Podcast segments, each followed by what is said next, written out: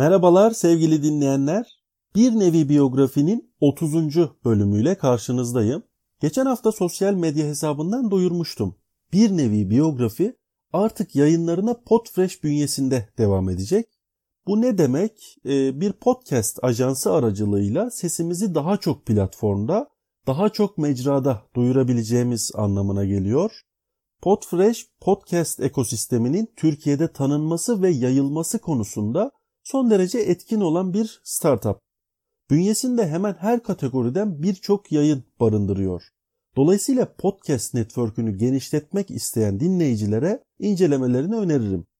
Bir nevi biyografi yayınları her zamanki gibi Spotify, Apple Podcast ve Google Podcast başta olmak üzere diğer tüm podcast platformlarında mevcut.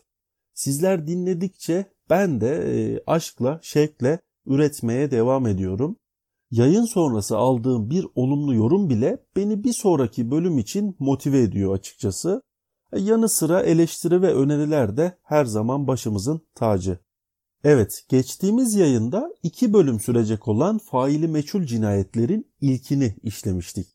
Konuyu gündeme getirme sebebim de bir kez daha hatırlatmam gerekirse Ekim ayında medyada yer alan eski bürokrasi ve mafya buluşmasıydı. Ne ilginçtir ki söz konusu mafya bu sefer de ana muhalefet liderine tehditler savuruyor. Hep diyoruz ya daha neler göreceğiz diye. Hakikaten de öyle. Şaşırma eşiğimiz daha nerelere gelecek acaba? Neyse, buyurun Faili Meçhul Cinayetler serisinin ikinci bölümüne.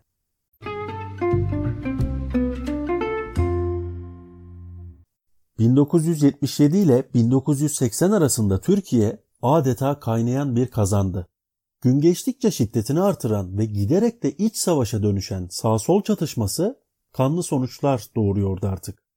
Ülke öyle bir gerilmişti ki bu kutuplaşmayı uzlaşı yoluyla ne siyasiler ne de kanaat önderleri çözebiliyordu.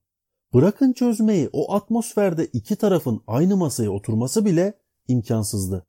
Evet, böylesi bir ortamda darbeye ramak kala yazdığı yazılarla ve toplumun önde gelen aktörleriyle yaptığı görüşmelerle büyük bir toplumsal uzlaşıya ihtiyaç olduğuna vurgu yapan biri vardı. Abdi İpekçi. 1954 yılından itibaren 25 yıl boyunca Milliyet gazetesini hem yönetti hem de gazetecilik yaptı. Yazılarında barışı, düşünce özgürlüğünü, ülkenin bağımsızlık ve bütünlüğünü savundu. Yani bugün gerçekten ülkedeki gazetecilik mirasının temel taşlarından biridir Abdi İpekçi. Gazeteciliğin evrensel ilkelerinin Türkiye'de uygulanmasını sağlamak için gösterdiği çabalar onu uluslararası medya camiasının da tanınmış gazetecilerinden biri haline getirdi.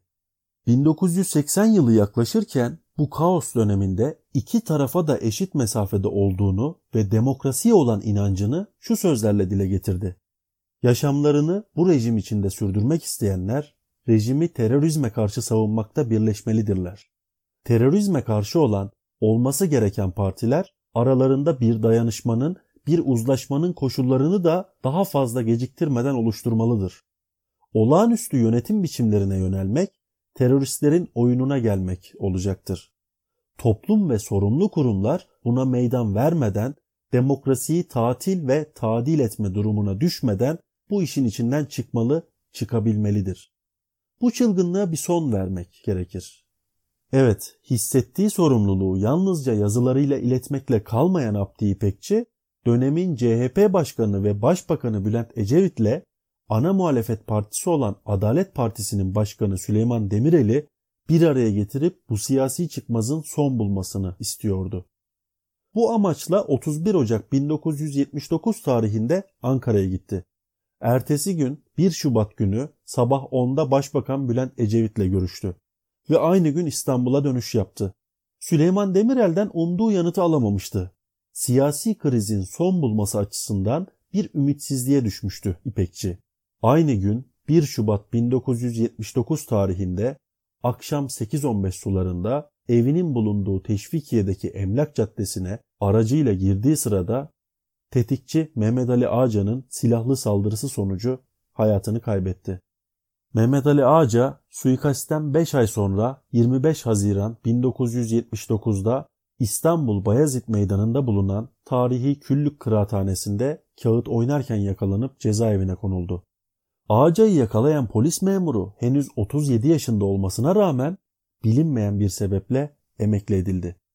İlk ifadesinde herhangi sağ veya sol gruba üye olmadığını söyleyen Ağca, cinayeti mevcut düzene isyan amaçlı işlediğini söyler. Cezaevindeki 6. ayındaysa beklenmedik bir açıklama yaparak tüm suçlamaları reddetti. Ve eğer mahkemeye çıkarsa her şeyi açıklayacağını söylemişti. Bu söylemleri bazı çevrelerde mesaj olarak algılanmış olacak ki çok geçmeden Maltepe askeri cezaevinden firar ettirildi.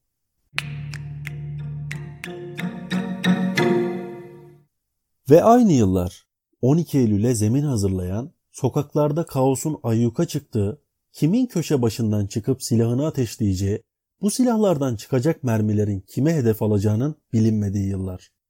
Hatay Emniyet Müdürü olan Cevat Yurdakul böyle bir dönemde aldığı tebliğle Adana'ya emniyet müdürü olarak atandığını öğrendi.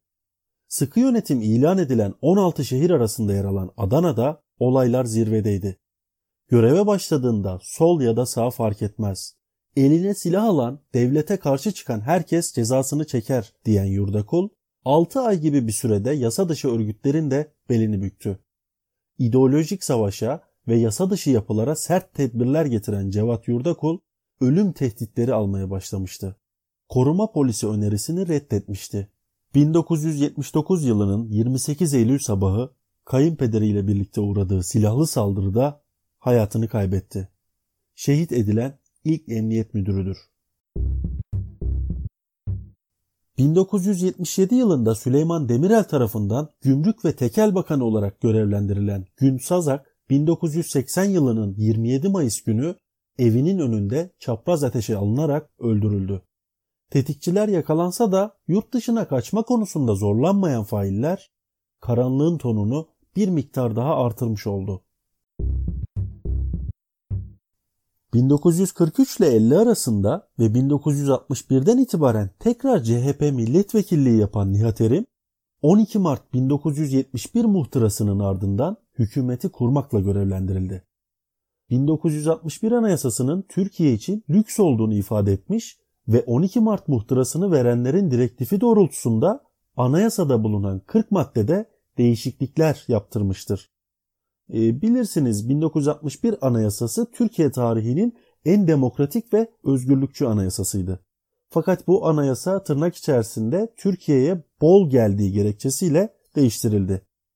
Nihat Erim, Deniz Gezmiş ve arkadaşlarının idam edilme süreci olarak bilinen Balyoz Harekatı sürecinin de mimarlarındandır.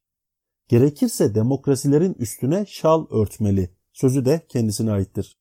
Bu sözü üstüne Aziz Nesin kendisine Şalcı Nihat lakabını takmıştı.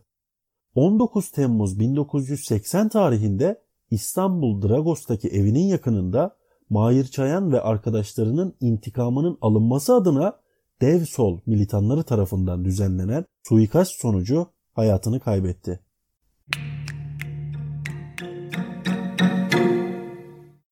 ...1989 yılında Bahriye Üçok, Hıfsı Veldet Veli Dedeoğlu, Bahri Savcı ve Münci Kapani ile birlikte Atatürkçü Düşünce Derneği'ni kuran Muammer Aksoy, başarılı geçen öğrenciliğinin ardından hukukçu olarak akademik dünyaya adım attı. Cumhuriyet tarihinin önemli hukukçularından biri olmayı başardı.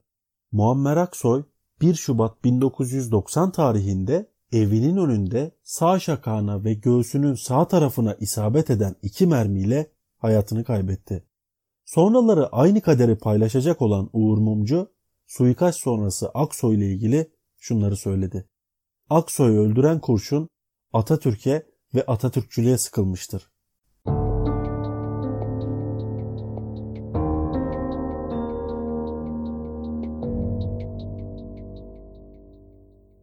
Hürriyet ve Milliyet gazetelerinde genel yayın yönetmenliğinin yanı sıra çeşitli görevler de yürüten Çetin Emeç, 1990 yılının 7 Mart tarihinde Suadiye'deki evinden işine giderken şoförü Sinan Ercan'la birlikte öldürüldü.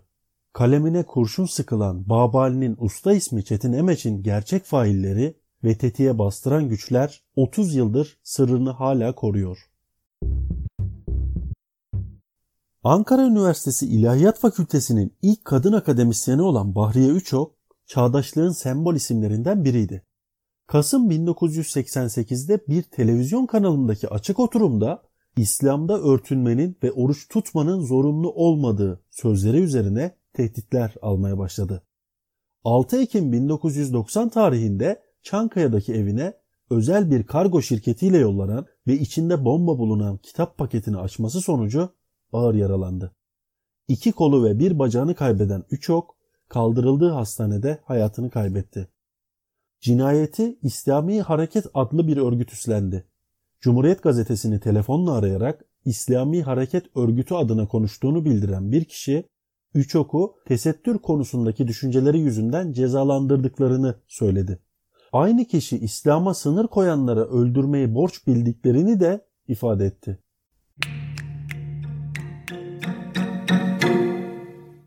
Araştırmacı gazeteciliğin sembol ismi Uğur Mumcu. Terör örgütlerinin tehditlerine maruz kalmasına karşın halkı aydınlatma çabasından vazgeçmeyecek kadar idealist, irticai eylemlere meyilli siyasilerin devrim karşıtlığını ifşa edecek kadar cesur ve bu nedenlerle de perde arkasındaki odaklarca sakıncalı piyade olarak görülen bir gazeteci. Öldürüleceğini bile bile izini sürdüğü dosyaları kapatmak şöyle dursun, her geçen gün daha da ışık saçmaya çalışan Mumcu, 24 Ocak 1993 tarihinde Ankara'daki evinin önünde bulunan aracının bombayla patlatılması sonucu katledildi. Akademisyen, bakan ve yazar kimliğiyle bilinen Ahmet Taner Kışlalı 21 Ekim 1999 günü saat 9.40'ta Cumhuriyet Gazetesi'ne yazdığı son yazısını faksladıktan yaklaşık 19 dakika sonra evden çıktı. Aracına yönelen Kışlalı arabasının üzerine konulmuş poşete sarılı paketi alıp sol eliyle kapıyı açtığı sırada büyük bir patlama meydana geldi. Sol kolunu kaybeden Kışlalı site bekçisi Arif Emirhan Kılıç tarafından Bayındır Hastanesi'ne götürüldü. Yapılan müdahaleye rağmen kurtarılamadı. Akit gazetesi Kışlalı suikastinden önce bir haber yapmış ve Kışlalı'nın üzerine çarpı atıp fotoğrafını manşetten vermişti. 1997 tarihinde Diyarbakır İl Emniyet Müdürlüğü görevine getirilen Gaffar Okan, yıllarca PKK ve Hizbullah terörünün ağır sonuçlarını yaşayan bir şehre adeta nefes aldırdı.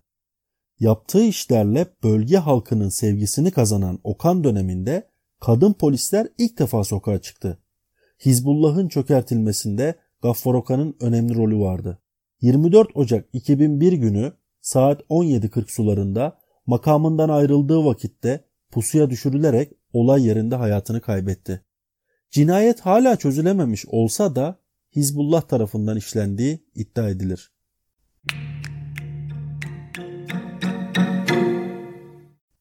Atatürk devrimleri üzerine akademik çalışmalarıyla tanınan tarihçi, yazar Necip Hablemitoğlu, ölümünden bir süre önce Alman vakıflarının Türkiye'deki faaliyetlerini incelemeye başlamıştı. Katledilmesinin ardından basılan Köstebek isimli kitabında da FETÖ'nün yapılanmasına mercek tuttu. Evinin önünde uğradığı suikast sonucu 18 Aralık 2002 tarihinde hayatını kaybetti. Suikastin failleri halen bulunamadı. Fransa'da parlamento sözde Ermeni soykırımını görüşmek ve sürecin soykırım olarak tanınmasını sağlamak üzere tasarı hazırladı. Hrant Dink'in davet aldığı Fransa'ya cevabı ise netti. Bu tasarı parlamentodan geçerse oraya gider soykırım olmadığını söylerim. Evet, son derece insani ve kardeşçe duygulara sahip olan Hrant Dink 19 Ocak 2007 günü tetikçi Ogün Samas tarafından katledildi. Faillerse hala meçhul.